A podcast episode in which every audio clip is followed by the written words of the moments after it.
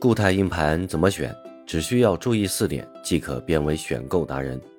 各位朋友，大家好，欢迎收听播客节目《电脑数码一点通》，我是主播通通。固态硬盘这个东西，相信对于经常使用电脑的朋友们来说，肯定不会感到陌生。不管是笔记本电脑还是台式机，只要是最近几年购买的产品，那么大概率都会配有固态硬盘。固态硬盘的优点有很多，其中最容易被我们感受到的无疑是速度。但是，如果我们要额外的去购买固态硬盘的话，速度其实只是其中不太重要的一个指标。因为只要我们做到了以下四点，那么速度想不快都难。具体是哪四点呢？它们分别是看协议、选主控、挑颗粒和比写入量。不要急。可能你现在还不知道这四个要点具体代表着什么，耐心听完本期节目，你就能够完全明白了。首先看协议，现在的固态硬盘有很多种类，如果从外观上来对它们进行一个区分的话，那就是有和传统的硬盘一样的方形的，也有像尺子一样长条形的，还有更短更小的像火柴盒一样的。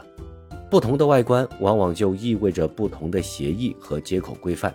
我们不需要去死记硬背，在购买移动硬盘之前，翻翻说明书，看看自己的笔记本电脑或者是主板都支持哪些接口和传输协议的固态硬盘，然后根据能买 NVMe 不买 SATA 这样的原则来进行筛选就可以了。需要特别说明的是，大家不要被 M2 和 NVMe 这两个东西所混淆。M2 是接口规范，NVMe 呢是传输协议。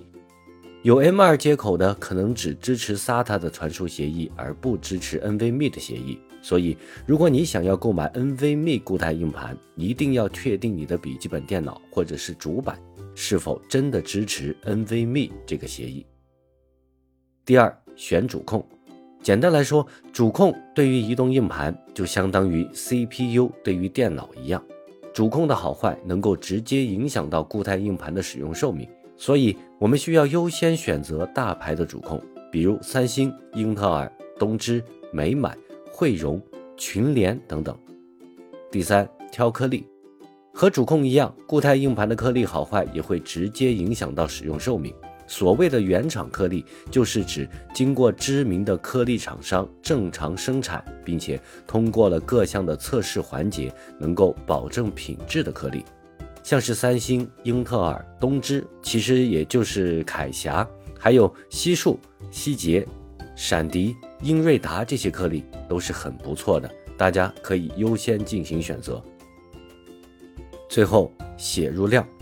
相对于前三个来说，只要我们选择的都是好的主控和颗粒，那么在写入量上就不会太差。和机械键盘不一样，固态硬盘在达到一定的写入量之后，就会影响到正常的使用。因此，在同样的容量下，选择一款写入量更大的固态硬盘，就能获得一个相对来说更长的使用时间。写入不等于读取。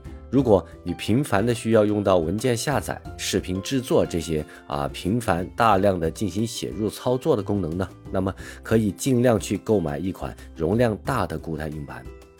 同样的品牌、同样的型号的移动硬盘，它的容量越大，往往写入量就越大，并且写入和读取的速度也会有一定的提升。对于普通用户来说，在选购固态硬盘之前，只需要注意上面所说的四点，就能够较为轻松的选到合适自己的产品了。如果你更加在意某个产品的速度表现，那么在满足以上四点的情况下，可以再结合一些相关的产品评测，综合的去评估一下，就能够选到适合你的产品了。好了，这期的节目就到这里。和之前的节目不同，这期的节目在整体的节奏上会比较快一些。不知道大家在听了这期节目之后感觉怎么样？有什么问题呢？也欢迎留言或者是直接私信给我，我会根据实际情况来做出相应的调整。如果你觉得我做的还不错，那么关注、订阅、点赞、转发，请随便来一个。